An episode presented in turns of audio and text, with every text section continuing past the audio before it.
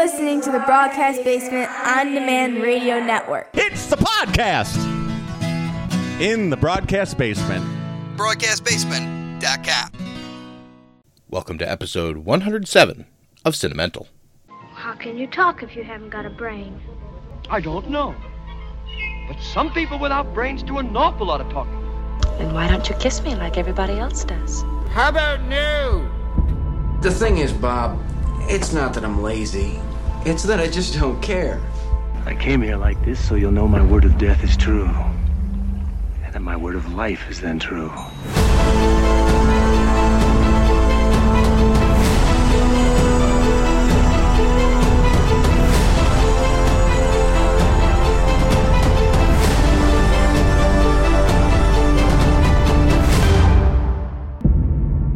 Hello, everyone, and welcome to another episode of the movie podcast we can only hope you enjoy listening to as much as we enjoy making. My name is Stephen Ovicki, and as always, I'm here with my co host, Hassan Godwin and Lathan Conger III. Our guest tonight began his film journey working in makeup and special effects before moving into film and theater direction. However, he's probably best known for his work as a production designer on The Blair Witch Project before writing and directing several Blair Witch mythology based specials. He then formed Visible Man Productions, creating branded content, found footage, and subversive advertising in support of existing IP like Hellboy, True Blood, and Audi. More recently, he co wrote and directed the 10 part horror fiction podcast for Shudder called Video Palace. He also created and hosts a podcast focused on film cinematography called The Cinematography Podcast. Go out and find it. Ben Rock, welcome back to Cinemental. Thank you so much for having me. I'm very excited. That's uh, I think uh, the last time you were here, I uh, we we threw a bunch of uh, Blair Witch related questions at you because we didn't know you, but I feel we know you a little better now, having had you on for an episode and and and picking your brain on a couple of uh, interesting film choices. And uh, you came back with a couple uh, more mainstream film choices this time around, and uh, I think we can all be. I wouldn't say thankful for it, but definitely the the choices are, are very positive in our mind. So, oh, uh, next, next time I'll, I'll I'll find some way out shit that like no one's ever heard of. awesome, excellent. Something to look forward to. Yeah. Uh, so let's uh, we'll first suffer from consumption. Ben, uh, you want to play? Have you watched anything uh, in the last week or so that uh, stands out? Uh, absolutely. Actually, uh, I uh, as it's been getting safer to do so, I've actually gone to the movies a few times. Oh, nice. And uh, my friend uh, Kay Zalatrax, she invited me to go see the Sparks Brothers, which Oh, is the documentary from Edgar Wright, and Yeah. I can't stop. I can't stop thinking about it. And moreover, I'd never heard of Sparks. I'd never heard of the band. oh, and I and I've been like going through their entire discography ever since. But it's like the it, it's it's one of those things. I, I, I feel like anyone who uh, does anything creative in their career relates to to Sparks in that these. I mean, actually, would love to relate to Sparks. These guys are outrageously prolific. They they've been making music since the- the late '60s and releasing albums. They've released 25 albums Yeah. Oh, and um, and Wow. they've they've done well. Obviously, they make a living doing it, but they've never had like a mainstream hit in America. And they're Americans. They're from they're from LA, Yeah. and so like they were kind of big in England. They were kind of big in Germany at one point. You know they and and yet when you look at like what they did. They were doing stuff in the late '70s that sounded like Erasure or the Pet Shop Boys would sound ten years later.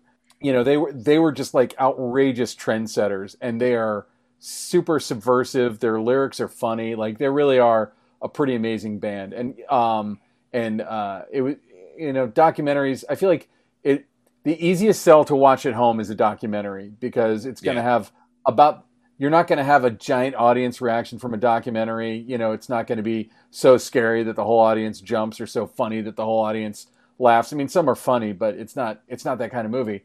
But it was actually great kind of to go support a movie in, in a theater. And uh, you know, Edgar Wright's a filmmaker who like I don't I don't love every single one of his movies, but I like all of his movies and I love a few of his like I love Shaun of the Dead, I love Scott Pilgrim. Like he's I, I feel like he's got a, a pretty solid batting average. Yeah. And it's his first documentary and it's it's just beautiful and funny and great looking and uh, uh, I can't recommend it highly enough to anybody. Yeah, I've heard a lot of good things about that, and I just when as soon as I heard that he was doing this, I I, I got super excited about it. Yeah, were you a fan of Sparks? Uh, j- marginally. I mean, I knew about them because that's like right musically right in my wheelhouse, and I knew during the time the when the time that they kind of had a couple of middling hits in the U.S. But that's really all I knew about them. To find out that they've done had like 25 albums out over the course of the last however many years is is kind of stunning. So Yeah, no, they're they're they're amazing, and their and their music is really layered. It's like you'll hear stuff that sounds kind of like Bowie or stuff that sounds kind of like Queen, and then later when they get into electronica, like I said, it's like you know uh, every every electronica band ever ripped them off, and, and maybe didn't even, maybe didn't even realize that they did. You know, like the people who were influenced by the people who were influenced by them pro- Wow. might not even realize who they are because they never really had a mainstream. I, you, like you said, they had one kind of hit that I I remembered in America, and that was a song called "Cool Places," which Yep. you know it's it's all right. You know, it's a very very '80s kind of thing, and uh, you know it's got the lead the, their brothers. The lead singer is kind of super hunky, and the other guy for a lot of their career literally had like a Hitler mustache. Yes. and it, Yeah. and and it was weird. he says it was kind of like Charlie Chaplin. So you know, like I don't. He he's clearly not a fascist. He's he's, he's, he's clearly not a a eugenicist. So I'll let him go. But it, but um but uh he's they're they're both just so interesting and weird. And I, I just uh I I. A, lo- a, a good documentary will do that to me, like the one that I brought you last time, Fast, Cheap, and Out of Control. Like I, I will just sit there and noodle on a documentary forever. And and this one is uh, it, it's just so cool, and it's because that band is so obscure. I kind of had to look it up. Like, is this a is this like a really subtle Spinal Tap kind of thing? Like, if you made a Spinal Tap esque documentary that wasn't trying to be funny but invented a fake band, it, it would look a lot like this. But no, Wow. they're a real band. yeah, yeah, I remember Cool Places. That was I think Jane Wiedlin from the Go Go's was on that song. Yeah, yeah. She's interviewed in the documentary. Nice, nice.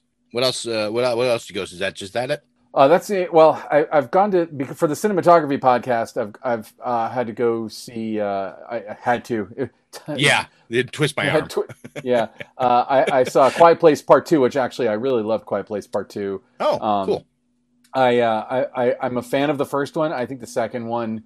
Uh, I think I like the second one a little better. They're both really good. Oh, And I had to uh, had to. I, I went and saw uh, In the Heights as well. Ah. And uh, In the Oh, Heights is a movie I probably wouldn't seek out because I'm not like super into musicals, but it's pretty amazingly well done and it's unbelievably cinematic. And I got and I interviewed the cinematographer, and she was telling me some of the stuff they did. It was just kind of insane. There's a humongous musical number in it uh, called uh, Carnival in the Barrio, and they shot it on location in a day. And you know, like I assumed it was something that looked like they'd shot for a week and a half because it had so much amazing coverage, and they shot it on location, so it wasn't even in a stage where they could control everything. Like they Yeah. had to like in order to move the crane out, they had to like clear everybody out and pull stuff out and whatever. um, and she was also describing there's a scene towards the end uh, where these two characters are dancing on the side of a building, and and they did it partly with visual effects, but partly practically. Like they had a little piece of the set built, but the set had to tilt, and then like all the lights had to tilt with it at the same time. Yeah. And she was describing how hard it was to do, and I was like, I mean, that's just old school filmmaking right there. yeah. Um, uh, the room yeah, that turns. yeah. Um, what else? Uh, I, I saw Nobody, which uh, with uh, Bob Yep. Odenkirk, which which is pretty awesome. And then uh, just you know, uh, probably like everyone else on Earth, the uh, the first two episodes of the new season of Rick and Morty, which I was very much looking forward to. So All right, cool. Um, I yeah, I you know, Rick and Morty is one of those things where I, I I like I like Dan Harmon. I like his stuff. I like what he's done in the past. I I I've seen a few episodes, but it just it didn't grab me to the point where I want to go out and just start watching it from the beginning and, and watch them all. Yeah, I'll get I'll get there someday, but Yeah. um, it's it you know it's it is it's a crazy fucking cartoon and i and i and right now i have room for like one crazy cartoon in my life and that's gonna remain to be south park and until those guys either die or just stop working. So for right now that's uh that's where i'm at. And i, I was never a simpsons guy so i've you know someday i guess i have 9000 episodes of the simpsons to catch up on but uh, until that happens. and I have a three year old, so I've seen Moana about forty times in the last. oh okay. Mhm. that's Man, uh he- that's he that's the one? of Moana, and actually Yeah. the new Pi- Pixar movie is maybe even worth talking about. Um, Luca? uh, Luca, it's really great. I mean, okay Pixar, in my opinion, they make masterpieces or Cars movies. yeah which, is just Doc Hollywood. not a fan of the Cars movies. Not, not nothing against anyone who likes them, but yeah, Luca Luca's really good, and my son has been kind of uh, powering through both of those. You know, the, the thing about Rick and Morty is they have a weird fan base that can go toxic, but uh, Oh, okay. Uh, so to a degree, I understand some people's reticence, but I think it's some of the smartest writing on television. Right on. Yeah, I'm. It's an, it's another one of those things. It's like you know, I never watched. I've never seen an episode of Adventure Time, but like my the people who I all know have liked. I know people who are like who have just lived watching Adventure Time over and over and over Mm. again. You know, they love that show. I've never seen an episode. I've I have no idea like how it kind of how it fits or how it works. But um, at least Rick and Morty, I have seen a couple of episodes, and I do get why it, it is as popular as it is because like you said i mean there's a lot of funny shit in like the two episodes i saw but Yeah. you know like i said it's not something that i'm going to go and and and spend a bunch of time on so at least not yet Fair. so Oh, okay. Now No, we, no, no, We no. gotta check see if we have enough time. no no no no it's uh it's actually again pretty light my tv was my tv was restricted to um running ncis uh in the background in the office uh so i got through another season of that so i'm halfway through season six uh we finished american horror story season four freak show uh and moved right into hotel so we're about three quarters of the way through hotel What season is that? that's season five Where's the guy crawling on the railroad tracks? haven't seen that yet so i don't know Okay. but you know th- this was the season with lady gaga and uh basically it's kind of got a, a vampiric storyline going on in this this creepy old hotel in los angeles and uh it's it's actually funny their main storyline is actually far less interesting than most of the sub storylines in this season which is kind of which is kind of weird. Uh so far so good. I mean we we've enjoyed all the seasons so far. Uh, you know we looked up a little bit about like you know ranking like who how who where where people think that certain seasons rank you know overall out of the nine that have come out. And uh uh i don't know necessarily that we well it was funny because one listed one as being the worst of the nine seasons and then we looked at another list and it was listed as being the best of the nine seasons so I, I think that it's a wash and it's just basically going to be about whatever you fucking feel like when you watch it. So it is what it is. Uh, but so far, I think all of them have been very, very cool. I, you know, I had, you know, I had seen Evan Peters before as obviously as uh, in the X Men movies, but I didn't really ever see him in anything else. And he's been in like every season of this so far, and he's awesome. He is so good, and it's like I don't see you never you don't see him in anything else, or at least I haven't. And uh, it's a lot of fun, you know. And, and four seasons of Jessica Lange was just completely amazing to watch her just just chew up every scene she's in. So it's a, it's a fun show, uh, to say the least. And then um, I watched uh, I rewatched Three Days of the Condor because it had been a while since I had seen it, and um, I what's that? Great movie. Love yeah, that was a lot of fun. Pretty much what I remembered. Faye Dunaway was stunning uh, in that. Then I watched a movie called RKO 281, which Oh, I know that one, yeah. which I think was I can't remember if it was originally made for HBO. Maybe It was. Yeah, it it was was an HBO, HBO. movie. Okay, all right, and that was basically the story you know, of uh, Liev Schreiber plays Orson Welles trying to get Citizen Kane made, and that's uh, kind of his battle with uh, with Hearst uh, right at the. It would have been. It's an interesting story if you know depending on how much of how many of the facts kind of contained in it are true and it would have been more interesting to see what would have happened had Hearst been able to maintain his power control at the time and didn't have basically the corner turn on his entire life to where he didn't have the power to be able just to throw lawyers at at the studios and everything else. You know, they kind of saw the lion get weak and just said, "Well, f you," and moved past it. But it would have been interesting to see if I mean, we may never have seen this film. You know, according to that film, it's like it seems like it just never would have come out. So Right. I, I watched a Russian. Who played? Uh, I'm sorry. No, go ahead. I was gonna say played Hearst in the in the. Uh, James Cromwell. Oh wow. Yeah, he's he's Wow. James Cromwell's great and everything. They should they should have got Jeremy. Who? to do it, though. What's his name? Major Dad. Oh, Gerald Gerald McRaney. McRaney. Yeah. um, I Just watched because because he plays his grandfather Deadwood. So Oh, really? Oh. That's funny. yeah, so that would have just been. But Never mind. That's that's inside baseball. That yeah, Please keep going. yes, that's totally inside baseball. Um, I watched uh, I watched uh, a weird Russian horror film that's new on Shudder called Super Deep.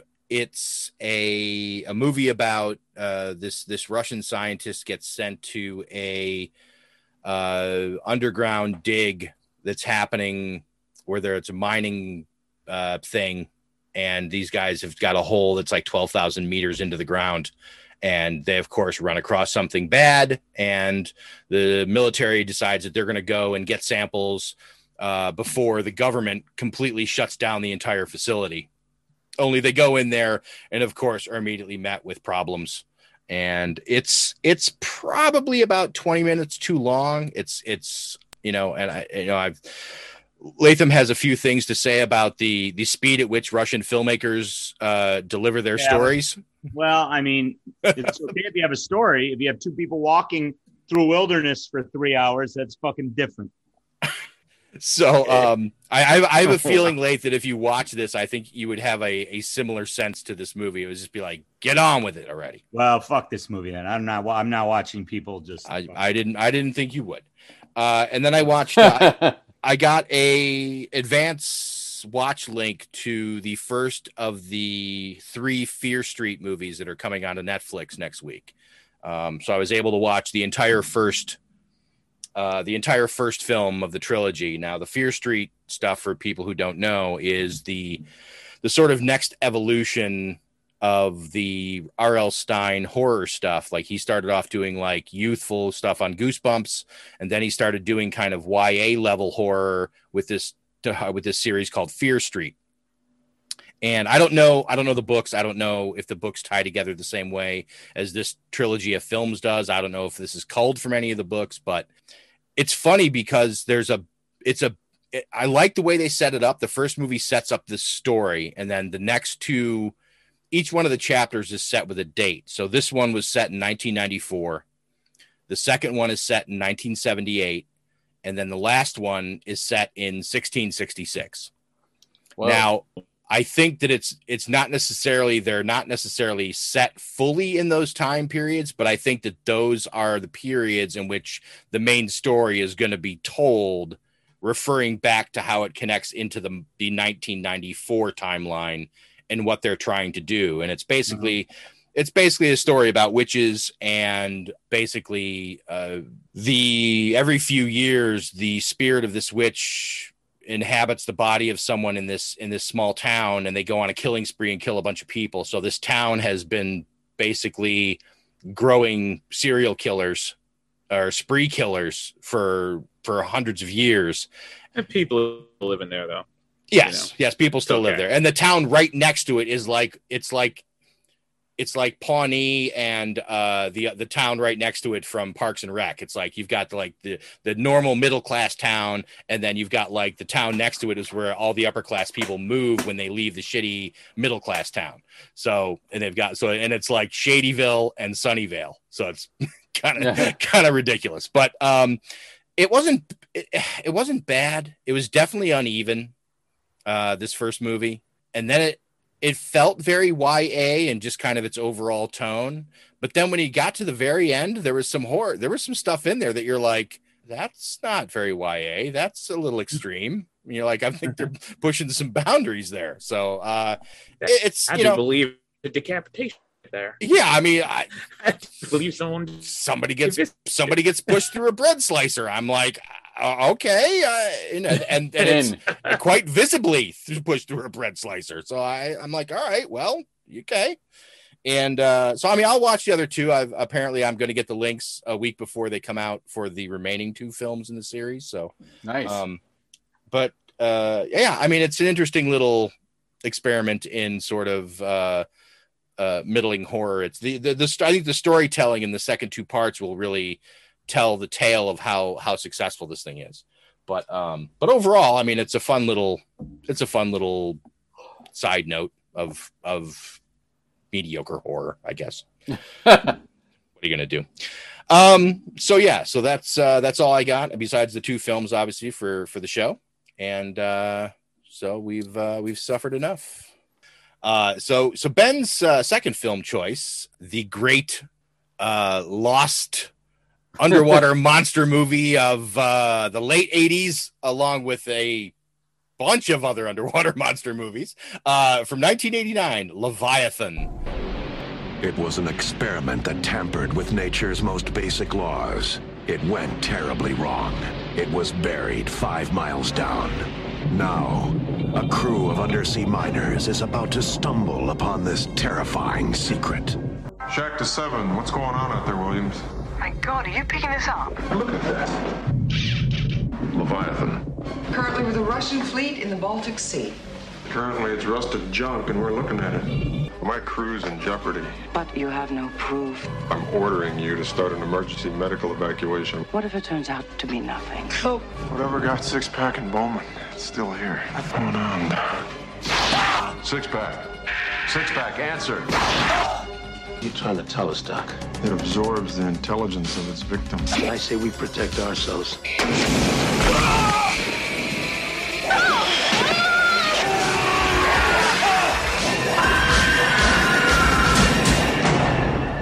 Leviathan. Directed by George P. Cosmatos with a running time of 98 minutes. A team of underwater miners discover a mysterious shipwreck, and something they find aboard ends up attacking and mutating them into hideous mutant sea creatures, wreaking havoc as they try and make their escape.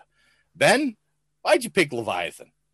Well, I always have when you ask me on here, I always have a hard time finding a guilty pleasure because a I don't feel guilty for liking anything, Sure. and b mm-hmm. and b I don't want to like I don't want to take a crap on like a low budget indie movie where like they could barely scrape the money together and uh, and you know like I I I you know somebody like like I feel like there are plenty of movies like that that don't succeed and then every now and then you'll have a tiny micro budget or low budget movie that like really grabs you and, and, and is amazing.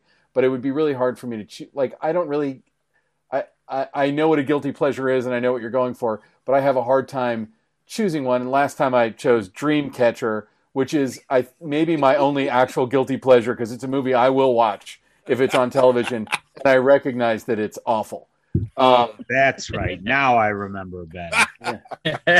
yeah, yeah. Dreamcatcher is not a good movie, but man, it is it is so bad in fun ways. But it's a And- there's a good movie hiding inside though. Yes, It just needs to be pried out of it. No. Yeah. uh, there there's good craftsmanship going on on a on a on a miscalculated bad idea like based on a book that Stephen King himself didn't even remember writing. But with Leviathan, George P. Cosmatos was a was a very established director, and this was a studio film, and uh, it came out in 1989, the year I graduated high school because I'm elderly, and um and How does that make it- me feel? Jesus. I assumed I was. I assumed I was older than you, um, and uh, and uh, uh, that year we were all excited about the Abyss. But before we got to the Abyss, we got Lords of the Deep from Roger Corman. We got Deep Star Six, and we got George P. Cosmatos's Leviathan. And in my opinion, Leviathan is the maybe the best of those three. None of them are like the Abyss because the Abyss has a com- it's not a monster movie. Right, yes, those are, right. those are all monster movies. But uh, and and George P. Cosmatos, by the way, like went on to do um, uh, Tombstone, and his son Pano Cosmatos, you know, made Mandy and and Beyond the Black Rainbow. So Yes. not everybody, not everybody's cup of tea, but definitely Pano, Pano Cosmatos is you know uh, going further than his dad ever did. Um, and you know, you can't dislike Tombstone. It's a wonderful movie, and this movie is maybe among my favorite ripoffs of John Carpenter's The Thing, where we're using special effects makeup. In this case, I believe it's Stan Winston Yep. making some pretty awesome looking underwater monsters. You've got an amazing, amazing cast, you know, led by uh, Peter Weller and Ernie Hudson, for God's sakes.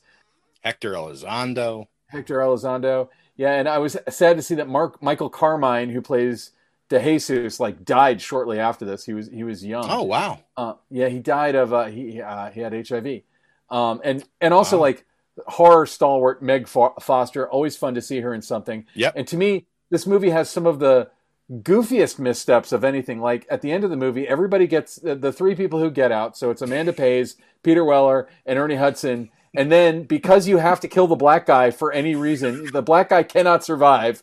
Ernie Hudson gets eaten by sharks for no reason right at the end. No, Sharks. he got he got eaten by the monster. The monster came back up and got him. It wasn't sharks. I no, thought it was sharks. No, no, no. The sharks all came around and they and they sort of fought off the sharks for a minute, and then the monster jumps up, and then you know, then there's the smile you son of a bitch moment, and you know, then we have Oh, the you're right. But like you know, Ernie Hudson, you know, not too many years out out of uh, Ghostbusters, and Yeah. you know, I mean, but it's like it's. A, I mean, you're right. Hector Elizondo, classy ass cast, just a great cast, and there are some really fun monstery moments going on in this. Uh, but ultimately, it doesn't congeal into what I would say is a satisfying movie.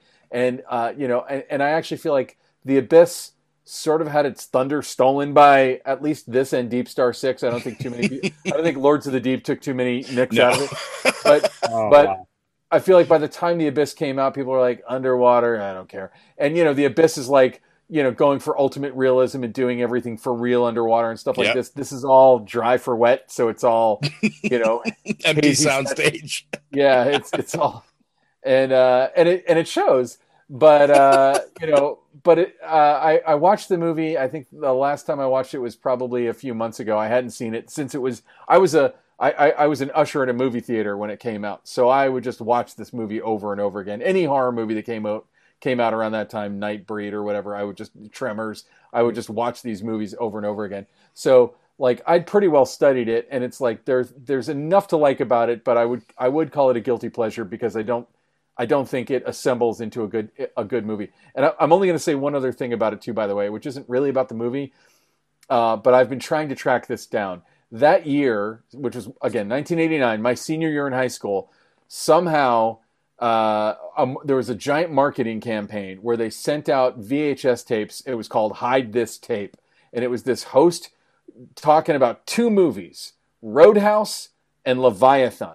Uh-oh. Leviathan, and um, and the whole thing was like your parents aren't supposed to see this tape that you have that's talking about these awesome movies that you're about to see. And I have tried to find it, it- somebody's probably uploaded it to YouTube, but I've looked a dozen times. I've never found it, and it was like the weirdest marketing thing where they somehow got a list of 18 to 25 year olds and sent them a VHS tape that they were to not show their parents for whatever reason. Um, That's and it- hysterical. in aid of supporting Roadhouse, not exactly a, a movie for 17 year olds, and Leviathan, maybe a little more of a movie for 17, 18 year olds. Um, but uh, but anyway, uh, guilty pleasure. I don't feel. I feel zero guilt. I like this movie. Um, uh, great masterpiece. Eh, I, I'd say it's it's not a great film. Um, but there's there's much to like about it. I, you know, it's funny when you picked this, I, I had to smile because I, I literally had just watched this movie probably less than six months ago for no other reason than the fact that I saw it come up in a list of uh, uh, movies that were available at the time on Amazon Prime. Yeah. And I'm like, wow, I haven't seen Leviathan in a while. And, and uh, the one thing that I maintain to this day, and I you can go on to the trailer is on YouTube. You can go and watch it after we get done. But I maintain that this film had the single best movie trailer of all time.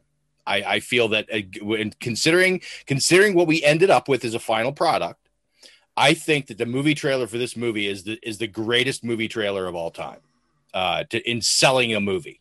Um, it may not necessarily look the greatest, or you know, it doesn't have all the best content or whatever. But as far as what it was supposed to do, I, I think that this this the movie trailer for this is is amazing.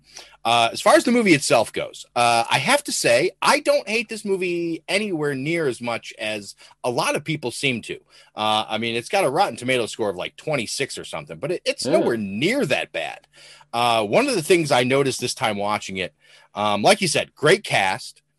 Uh, it's got a fucking screenplay by David Webb Peoples for fuck's sake. Oh wow, I didn't realize that. Uh, yeah, I mean, this is the guy who wrote Blade Runner, Ladyhawke, Unforgiven, Hero, Twelve Monkeys. I mean, come on. I, I, for for this to be enough. I mean, maybe he did this when he was like in high school. I don't know. Maybe you know it was a stack of scripts, and maybe after he had had so many hits, they were like, "You got anything kicking around that like maybe we could buy for ten thousand dollars?" And he was like, "Oh yeah, sure, take this one." You know, I don't know, but either way, it's just funny that this is another uh, film on his list of films. I think most people looking at his list of writing accomplishments would say it's probably his weakest attempt. But uh, this movie has, uh, and at the time of the time, uh, three females who I think were all absolutely beautiful. Uh, Amanda Pays, uh, Lisa Eilbacher, and uh, Meg Foster at the time. I think all three of these women were gorgeous to me. So it's like it's rare to have like all the women in a movie to be all kind of like in your wheelhouse as far as like physical beauty goes. You know, I, there's always like one or two in a movie usually, but this movie it's like you know it's a small cast. It's only like a ten person cast, including Yeah. like the three guys on the helicopter at the end. So I mean, it's not like it's a massive cast, but even still, uh, I this is a fun movie. And and one of the other things, I the whole thing was shot in Italy, uh, mostly in Rome on sound stages. The the thing I noticed about it this time around was, and I was really I was looking a little bit closer because I wanted to kind of see. I mean, I know it was a studio film, so I know that it had they had money, but the one thing that really stood out to me this time as I was looking a lot closer was the sets and the like the the set all the rooms that they had set up all the room sets and the whole underwater uh habitat that they had everything just looked really good. It was all very derivative of of you know that the kind of aesthetic that alien had set up in 79 of the of the dirty used Hmm. uh spaceship look you know that had become kind of of de facto for this kind of movie. You know they figured out how to make things dirty after that movie. They figured out how to it's like hey everything shouldn't be brand new. You know it shouldn't all be 2001 a space odyssey. Uh and i i, I you you look at behind behind them everywhere you are and there are all these things and there's no detail that seems to have been overlooked. Like every inch of every every set has something in it. There's no like just like slick blank walls. There's no just flat ceilings anywhere. It's all ductwork and piping and it's all very utilitarian and it's just there's just a lot of shit everywhere. I mean, it's great because at the end, when everything has to sort of, you know, get blown up or implode or want to look at it, it's great because there's just a bunch, there's a lot of shit to like, you know, throw into cameras as stuff is being blown up or destroyed. So, I mean, clearly that's going to be helpful at the end of the movie. Uh, I, I, I like this movie. I think it's fun. Uh, I found out that apparently this movie is uh, was supposed to be set in the year 2027, which they don't really ever say in the movie the year that it's supposed to be set. Yeah, Um, it looks modern day. Like it, it, you know, people aren't like wearing weird clothes or you know. yeah, they didn't have any kind of strange weaponry or anything. There wasn't any kind of crazy shit, but it was just uh it was just it was it was just interesting. Uh you know, the you know, some of the characters were were renamed obviously because like uh Cobb uh uh Hector Elizondo's character was named after Ron Cobb, the designer, the guy who did all the uh, the the space or the uh, the underwater suit design. Mhm. Um, you know, just a lot of a lot of little in jokes like that, but as far as like the naming of characters and, and crap like that. But uh, but uh, Hassan, how did you uh, how did you do, did you go first on? No, you went second. Uh, you go first on Leviathan. Um, I I enjoy the movie. I you know it's a it's fun. I'm not a horror person, stretch of the imagination, so I'm not really in not being a person. I'm not a, a very much body horror at all. And there's a there's an element of body horror in this film. Oh, yeah. Um, I, I enjoyed it. I saw it later when I was kid before I realized I wasn't a horror person. So I went running to go see. it. Right, because it had the greatest trailer ever.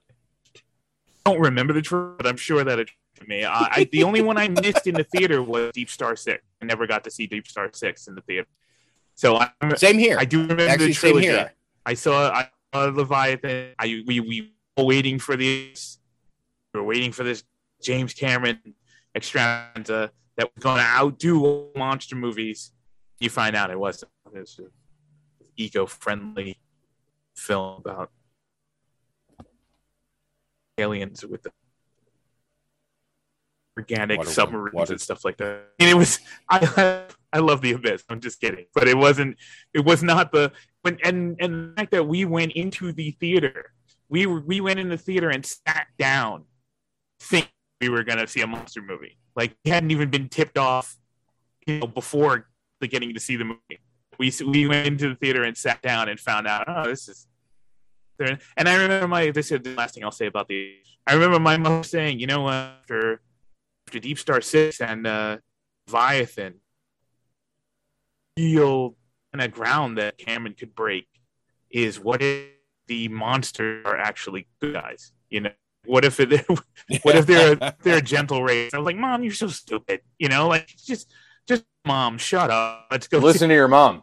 She was right. Yeah. Don't be ridiculous. Yeah, it's like that's just dumb. And then no, it turned out exactly what she said. Um, I forgot that Peter Weller was in this movie. I did forget that that he was on heading up this film. I remember Ernie Hudson because I, he was a black guy died heinously at the end. I remember that scene. I remember Eilbacher, uh, woman, you know, because this is like the only other movie I ever saw her in besides Beverly Hills Cop, personally. Oh, okay. She, she did a lot of TV. remembered her from from I recognized her in the theater. It's the girl from Beverly Hills Cop. So I remember her. I remember I remember Crenna. I didn't remember the cast. Um, it didn't really matter because that cast wasn't a great cast. They didn't really do anything. with them. They had the obligatory alien scene. We all got to sat around a, a dinner table thinking about money, you know, and this that doesn't give a damn about them, and you know this and what we're gonna have to uh, X and Y, and when are we gonna get out of here? Oh, storm, we can't even, you know, yada yada yada. We accidentally, you know, we accidentally find this ship. We're gonna go aboard this ship and find some shit that one's gonna get. I mean, it is Maybe maybe David Webb Peoples was like, if I wrote Alien, Yeah, this is how I Alien. would do it. It is definitely aliens. and then you know, the movie doesn't. the movie's fault. It's the genre's. It just does where like I found this ask of something at the ocean, and I'm gonna I'm gonna split away from my you know from my own and start drinking out of it before I even know what the hell is inside. And you know, it is stuff like that that gets me about horror. Now I understand you don't have a horror genre if you have stuff like that. So I understand the dilemma. You can have you can have a horror movie where people don't do the stupidest possible thing that they could do at that moment. it doesn't seem like it. But it helps. Yeah. yeah, exactly. To me, that's what always it- those moments always pull me out too. As a giant horror fan, I prefer to see a horror movie like The Thing, where I feel like every character does the smartest thing that they would do throughout the whole movie, and it still all goes to shit. Exactly. I remember um uh what you did last summer. And it's not a great by any stretch of the imagination. But I remember like the Sarah McGellar Michelle Gellar scene. I remember watching that. It was like, you know what?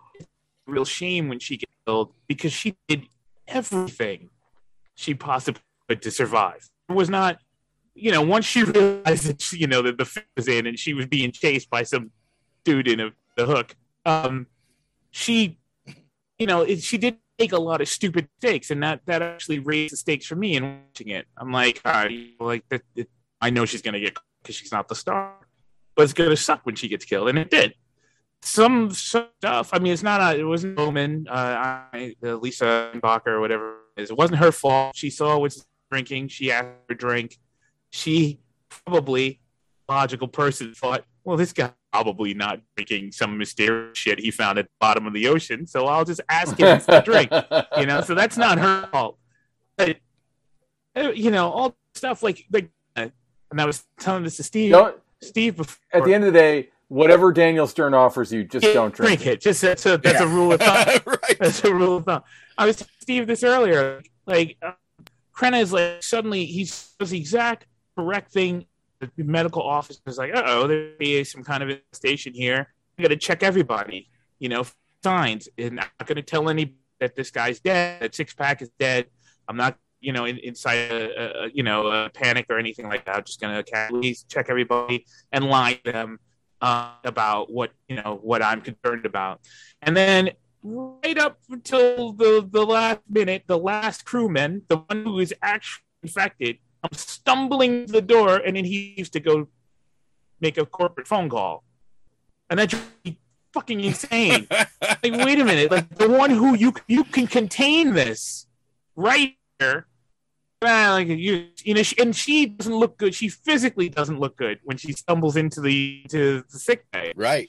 And he's like, Right. "Nah, just wait here. I'll be right back. I got to make a phone call." You know. Okay. But in, in a post COVID world, does that actually sound as unrealistic anymore? It's not fair. That's not fair. Mask? Why? Me? Nah, me worry. Um, yeah. All right. So fair enough. See if you're gonna throw that in, but see this post. This is way post COVID.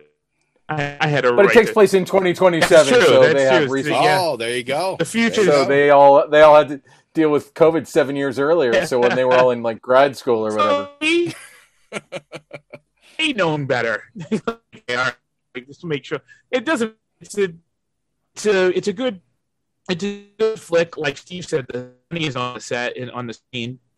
Um, sets don't suffer from like a Babylon Five syndrome. Uh, the the you know is really good, and the sets are just like wow, guys are doing in a in a in a house. You know, I can I can definitely Are those Big Mac containers taped to the wall and spray painted silver? And the the, the story is immersive enough that you forget about it. You do have far a lot of other ancillary things you out of that sometimes. Some can't hide. Um, you can't hide your unfortunately. So, I mean, the the movie looks really good. They had to do because there were there aren't any scenes. Even Killy, the monster, there's this weird aspect. Okay, we're gonna leave the we're gonna leave the ship and swim to the surface. They don't even. Right? They, they have this one little where it's uh it decom- ending. You all know you can't you can't sign. Never mind. Don't need. And the thing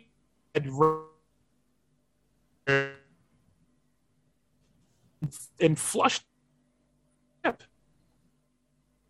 We're, we're losing you, pal. All right.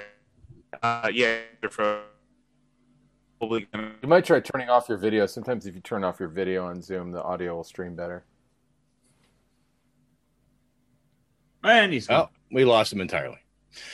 Latham, what did you think of Leviathan? Ugh, well, uh, it's better than Lords of the Deep. Out of the four movies that came out, High praise. better than that. Um, I'll try and find some good things to say about it. I agree with Steve. The preview is incredible, and when it came out, we were like, "That." Back then, we were like, "That's the greatest preview we've ever seen." Yeah, it's, it made you so excited. If you watch it now, it holds up as a preview too. A lot of 80s previews don't hold up, but that one was like masterfully put together. Um, the poster for the movie's great. Everything that surrounds this movie is like great. Like if you read the plot or the you know I haven't read the screenplay, but just you know I know the plot and I'm reading the plot summary. It sounds like wow, this is really exciting and amazing. What it you know, it, yeah, it's got some elements of other stories, but it's you know that have come out before. But this sounds like really well plotted and well done. And this you know the score is great. Um, there's no bad like acting in it. All the actors are fine. Um, they're just as it's just missing that that special thing, and I can't put my finger on what it is. It's it's little things like just some editing choices, some choices of when to cut from one scene to another. It seems like too quick at times. Then at other times it doesn't. Like the the pace is like off at times during the film. Um, now you know it's it's funny how the movie ends too. We haven't talked about that where he basically punches a woman in the face. You know, Right. I mean, Yeah. that, that's how the movie ends. I did make a comment when we watched it tonight about there's no there's no time for you to react to that and get angry about it because you're at the credits, dude. So you know you can you know, you may not like that a man punched a woman, but you got to go. You got to leave the theater now, man. It's done. That's it. You got to go process that later.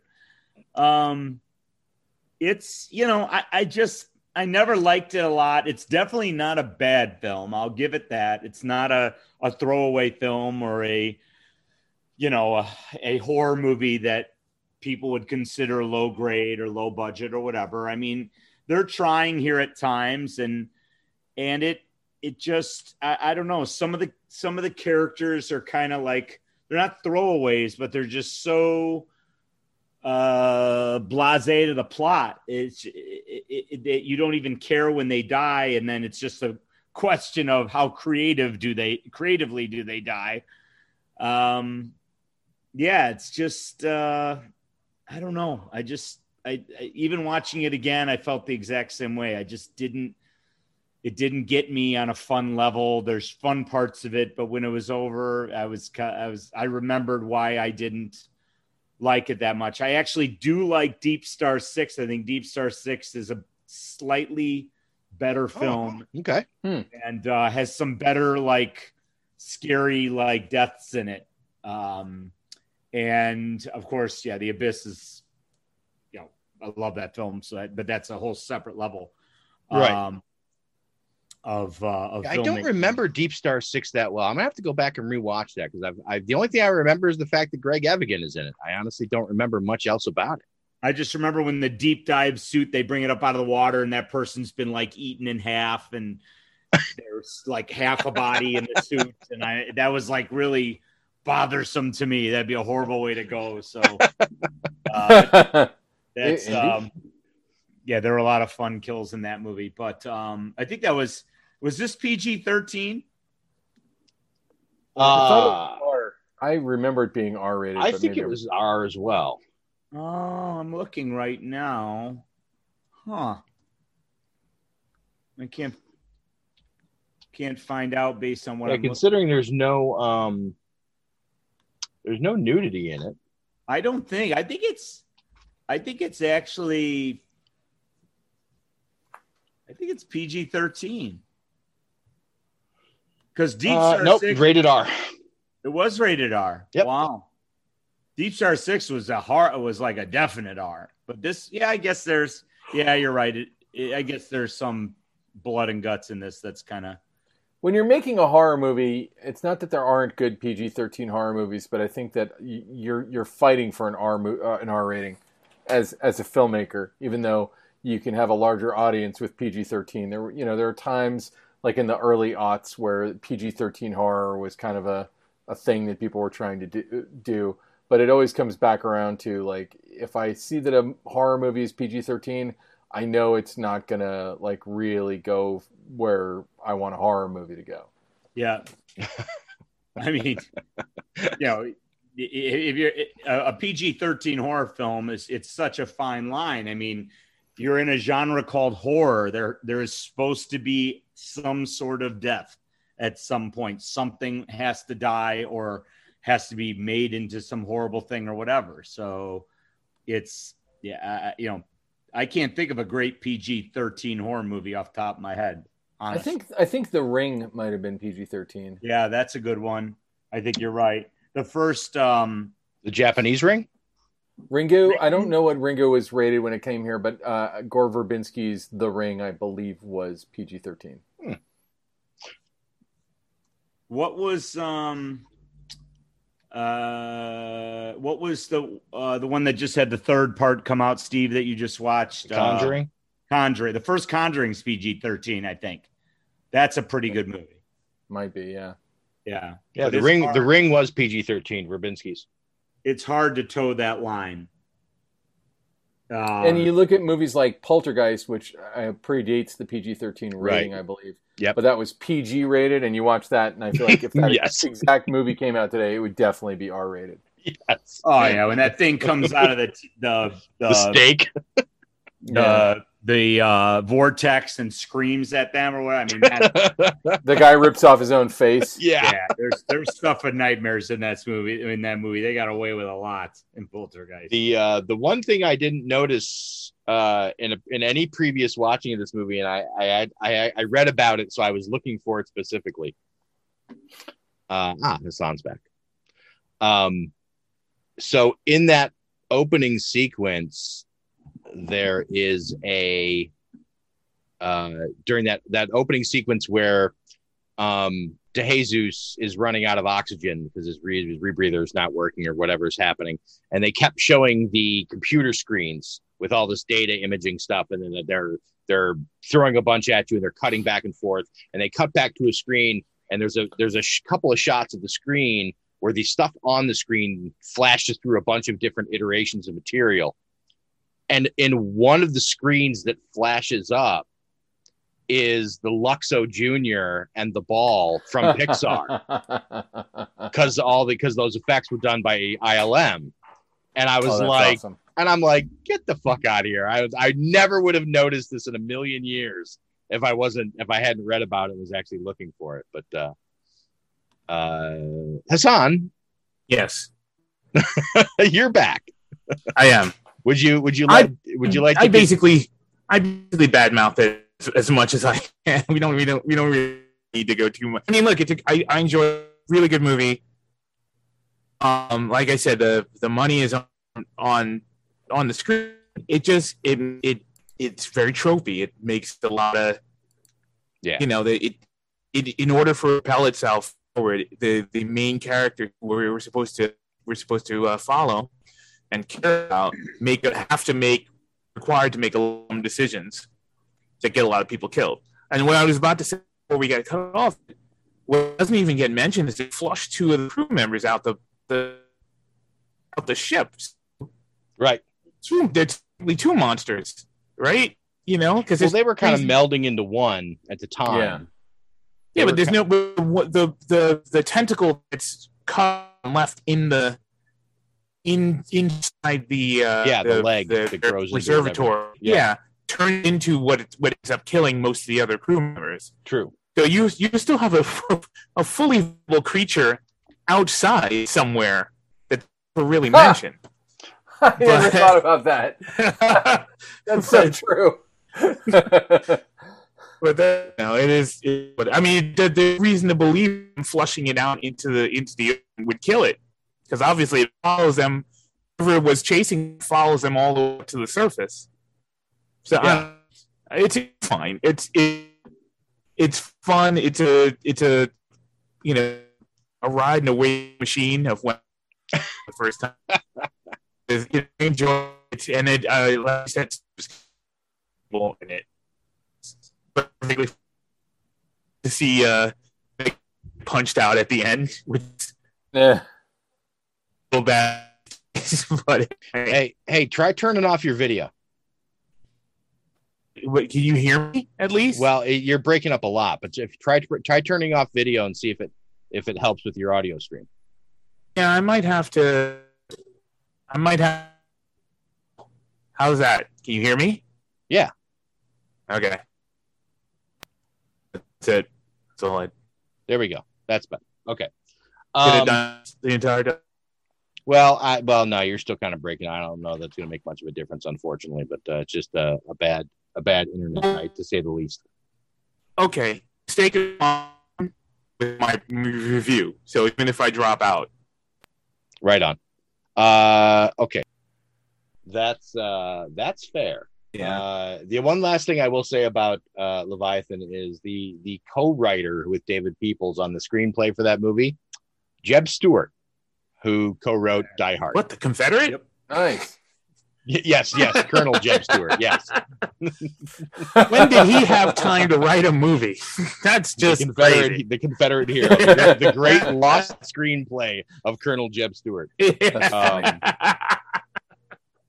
uh, ben thank you very much uh, Thank you for inviting me. very a great pleasure to have you back. Um, and we will. Thank you for than what we likely, uh, what we refer to at, at Cinementals as a vacation week.